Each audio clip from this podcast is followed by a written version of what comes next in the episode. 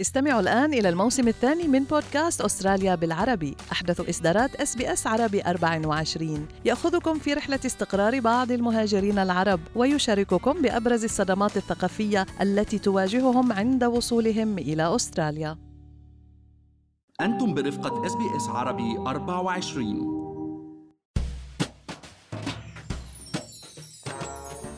فتحت الحدود الدولية أبوابها. وبالأسابيع المقبلة رح تعود أستراليا لاستقبال المهاجرين اللي ناطرين صار لهم سنتين ليبدأوا حياة جديدة بأستراليا. وأيضا في فئة من الشباب والصبايا الأستراليين كمان كانوا ناطرين الحدود لتفتح ليسافروا ويقضوا سنة الجاب يير بدول العالم المختلفة. وللقادمين الجدد والمغادرين من أستراليا رح نبدأ اليوم سلسلة من ثلاث حلقات بنناقش فيها مع المحلل الاقتصادي عبد الله عبد الله أبرز الأمور المالية اللي يجب أخذها بعين الاعتبار في حال كنتم من الواصلين الجدد. أو المغادرين. معكم مرام إسماعيل من بودكاست لنحكي عن المال. الجزء الأول من سلسلتنا أي هاي الحلقة مخصصة لتوضيح المصطلحات العملية والمالية يلي لازم تعرفوها وقت توصلوا على أستراليا. بس خليني أذكركم إنه كل اللي بنقال بهاي الحلقة هو على سبيل المعلومات العامة فقط وليس نصيحة خاصة. بعد إقفال 21 شهر فتحت يا عبد الله الحدود وكتير من المهاجرين الجدد عم يستعدوا ليجوا على أستراليا ويستقروا فيها. بس وقت منوصل بتواجهنا مفاهيم مالية واقتصادية ومصطلحات كبيرة ما كانت مألوفة علينا واللي رح تكون أساسية جدا للعمل وبناء مستقبل مالي آمن وصحيح. مزبوط آه، مرام ضروري كتير نحن نفهم السيستم بأستراليا. كيف بيشتغل وكيف الأمور بتمشي لنقدر نقلع بالبلد يعني بشكل ثابت ونستفيد من الفرص آه، المتاحة. آه، بس خليني أقول يعني اليوم الموضوع مش سهل أكيد مثل ما كنت عم بتقولي وفي كتير من الأنظمة المالية آه، نحن كمهاجرين بتكون جديدة علينا. مثل النظام الضريبي وتفاصيله المتعددة نظام التقاعد أو المعروف هون بال super superannuation. متطلبات سوق العمل بتختلف وغيرها الكثير من الأمور. هي اللي آه، ممكن ضروري نعرفها نحن كرمال نقدر نقلع صحيح. لهيك اخترنا إنه نعمل هذه الحلقة اليوم لتكون نوع من دليل مالي عملي ونتمنى أنها تختصر كثير من المسافات آه، على القادمين الجدد. أول شغلة بدنا نحكي عنها عبد الله هي سوق العمل ويلي معروف لكثير من المهاجرين إنه مش سهل الدخول له وإنه الشركات الأسترالية دائما بتفضل الخبرة المحلية. بس هذا الشيء ما بيعني اللي ما عنده خبرة محلية ما رح يلاقي شغل. أكيد اليوم مرام استراليا بلد كبير واقتصادها أكيد اقتصاد قوي وهو اقتصاد ينمو بشكل دائم. يعني نحن إذا استثنينا العام الماضي يلي تراجع فيه الاقتصاد بسبب أزمة كورونا مثل كل اقتصادات العالم بنلاقي إنه الاقتصاد الأسترالي كان بحالة نمو مستمرة بآخر 30 سنة.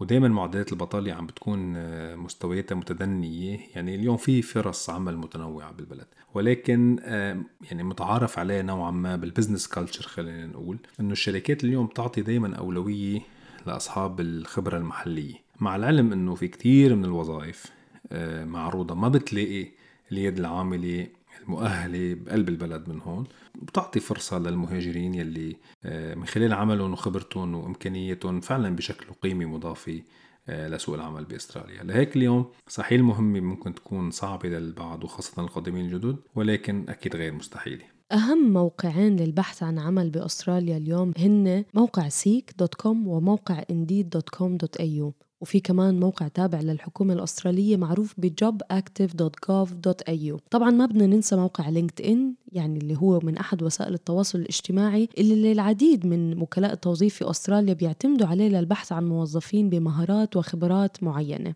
فعلا مرام هيدي نقطة كتير مهمة عم بتضوي عليها قصة LinkedIn لأنه اليوم في آه، ناس ما بتعطيها كتير أهمية ولكن نحن بوجودنا بأستراليا ضروري نعمل profile على الموقع ويكون في كل المعلومات الصحيحة والدقيقة عنا مهم تكون المعلومات دقيقة.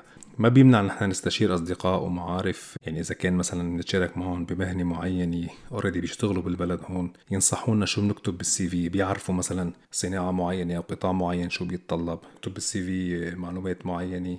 حتى نضيفها على بروفايلنا على لينكدين. ويعني نحن بحالتنا كمهاجرين بكون جايين جديد كل تفصيل آه، ولو كان صغير بيفرق لنعزز فرصنا بالحصول على الوظيفة. عبد الله في كتير مهاجرين من الدول العربية عندهم مهارات أو مهنة معينة وخاصة المهن اليدوية. طبعا أكيد صار عندهم خبرة فيها يعني بحكم الممارسة. فهل ممكن يشتغلوا فيها بأستراليا؟ هيدي المهن مرام اليوم مقننة بشكل كتير كبير بأستراليا. ولابد يعني للحصول على آه، رخصة أو license لأن نقدر نمارسها بشكل مستقل.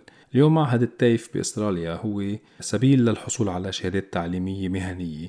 تخولنا نحصل على رخصة مزاولة المهنة وهو معهد تابع للحكومة الأسترالية. ومعظم الكورسات يلي فيه تكون مدعومة يعني بأسعار مدعومة للمقيمين. ونحن يعني كنا عملنا حلقات سابقة عن أبرز الكورسات القصيرة يلي بتخول أصحابها يلاقوا عمل بشكل سريع ويوضعوا نفسهم على سكة التطور المهني باستراليا وفي عدة أنواع من العمل عبد الله وهن العمل يعني بدوام كامل أو جزئي أو متقطع وفي أيضا التجارة الحرة أو ما يعرف بالسول تريدر. وفي فرق منيح بينهم وخاصة بما يتعلق بالضريبة. بس قبل ما نفوت بموضوع الضريبة خلينا نقول إنه قانون العمل بأستراليا هو قانون موحد وإنه العمال بيتمتعوا بحقوق كتيرة وهيئة الفيرورك.gov.au موقعهم هي اللي بتحكم هاي العلاقات بين العمال وصاحب العمل. صحيح وبأستراليا يعني إذا بلشنا بسوق العمل آه، بنسمع بشيء اسمه العلاقات الصناعية أو ال industrial relations واللي بتقسم ال awards آه، يعني الأعمال والوظائف لشيء اسمه awards و enterprise agreements يعني اليوم كل صناعة أو كل قطاع معين عنده قوانين خاصة بتحكم عقد العمل بين الشركة والموظف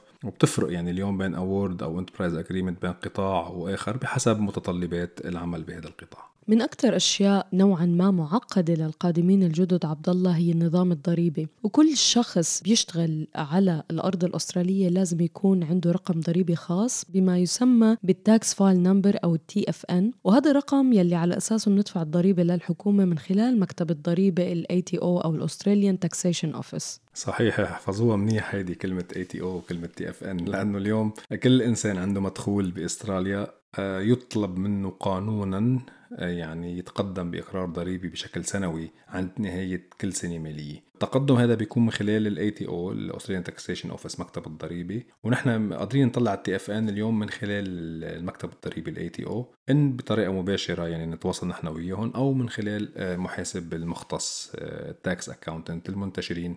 اجمالا بكل أنحاء آه، المدن الأسترالية. هلأ اليوم السنة المالية باستراليا خلينا نذكر إنه هي تبدأ بأول تموز يوليو بواحد يوليو وبتنتهي ب 30 يونيو حزيران.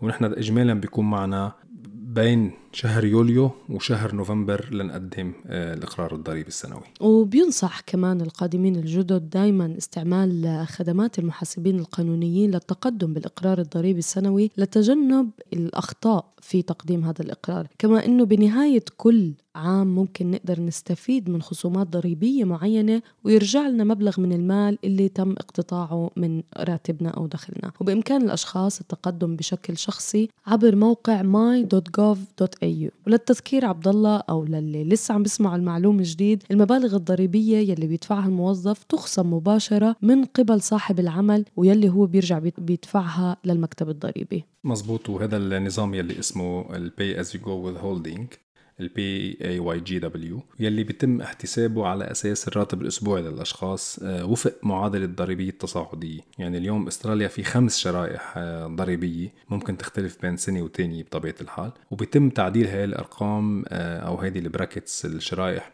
كل سنة بالميزانية السنوية يلي عادة بيقدمها وزير الخزانة الفيدرالي بشهر May كل سنة. هذا في حال قررت الحكومة إنها تعدل هيدي الشرائح. بطبيعة الحال بيقدمها الوزير الخزاني للبرلمان وبيتم إقرارها بالبرلمان. هلأ اليوم آه، هيدي تقريبا يعني معظم آه، قوانين المالية بأستراليا. إذا بدنا نشوف شوي هيك نمرق على بسرعة على taxable income يعني كيف بينحسب بتنحسب الضريبة. اليوم في خمسة bracket مثل كنا عم نقول. في يلي أي حدا بيقبض تحت 18200 دولار على أساس سنوي هاي أكيد ما بيدفع ضرائب هي بتكون اسمها tax free threshold ال bracket الثاني بين حوالي 18000 وال 45000 بعدين من 45000 لل 120000 من 120000 لل 180000 وبعدين أي شيء فوق آه، ال 180000 طبعا مثل ما كنا عم نقول ضريبة تصاعدية. كل ما زاد الراتب بأستراليا كل ما زادت ال percentage يلي نحن بندفعه ضريبه هذا بحالة الموظفين. أما بحالة أصحاب التجارة الحرة يجب إصدار أو يعني يكون في عندهم رقم ABN ويلي يتم التعامل معه على أساس أنه مصلحة تجارية بتدفع ضريبتها على أساس ضريبة الشركات ويلي هي مقسمة لفئتين. الشركات المتوسطة والصغيرة أي مدخولها أقل من 50 مليون دولار سنويا بتدفع 26% ضريبة على صافي الأرباح. وهاي الفئة يلي بينتمي إلها معظم ال sole traders والشركات الكبرى الكبرى بتدفع 30% من صافي أرباحها.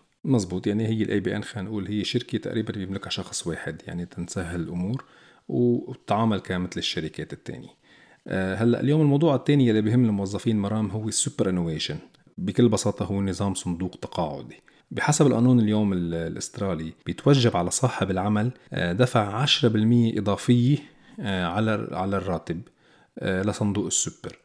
وصناديق السوبر بطبيعتها هي صناديق استثمارية يعني تعود بمردود سنوي المبلغ اللي بكون نحن عم نجمعه بصندوق السوبر. بتروح ما بين 3 وال 10% وبعض الأحيان أكثر آه، من هيك. يعني اليوم هاي الأموال آه، الهدف منها إنه نحن ال employer يدفع لنا إياها آه، يعني on monthly basis خلينا نقول وهي تستثمر من خلال صندوق وبتزيد مع الوقت. هلأ اليوم بحسب القانون الحالي الموجود حاليا رح تزيد نسبة السوبر كل سنة نص بالمية لحديت ما نوصل لعام المالي 2027 2028 وقت بتصير 12% من قيمة الراتب. مثل ما كنا عم نقول قبل كل القوانين المالية بأستراليا اليوم ممكن تتعدل بحسب قانون آه، مشروع قانون الميزانية يلي بيقدمه الوزير الفيدرالي وزير الخزانة الفيدرالي بماي كل سنة. اختيار الصندوق التقاعدي أو superannuation fund هو من حق الموظف إجمالا. القادمين الجدد بيختاروا الصناديق اللي بيحبوا يتعاملوا معاها طبعا إن كانت تابعة للشركة أو الشركة بتتعامل معها. ولكن أيضا بالإمكان بأي وقت تغيير الصندوق ودائما الأفضل يكون عندنا صندوق واحد مش عدة صناديق لتعزيز طبعا المردود أو الربح عليها وخلينا نذكر مرام نحن إنه ما بنقدر اليوم نستفيد نحن من الأموال الموجودة ومجمدة بالصندوق السوبر بشكل كامل إلا لنوصل لسن التقاعد. هذا مبدأ آه، صندوق التقاعد يعني. ويلي عاوز تفاصيل أكثر عن أنواع الصناديق وكيف نختارها وكل التفاصيل الثانية آه، بإمكانهم يستمعوا لحلقة نحن عملناها بشكل تفصيلي عن هذا الموضوع على بودكاست لنحكي عن المال. يعني عبد الله فعلا الأمور ممكن تكون معقدة شوي بالبداية ولكن نتعود عليها مع مرور الوقت وكثر التعامل معها. بحلقة الأسبوع الجاي رح نحكي بأمور إضافية لازم يعرفوها القادمين الجدد ونشوف شو هي الميزانية المطلوبة للأفراد وللعائلات المهاجرة حديثا ليقدروا يعيشوا بأستراليا لبين ما يلاقوا مصدر رزق. وبالنهاية خليكم معنا في بودكاست لنحكي عن المال لنواكب كل المستجدات اللي بتهم حياتنا المالية والعملية في أستراليا.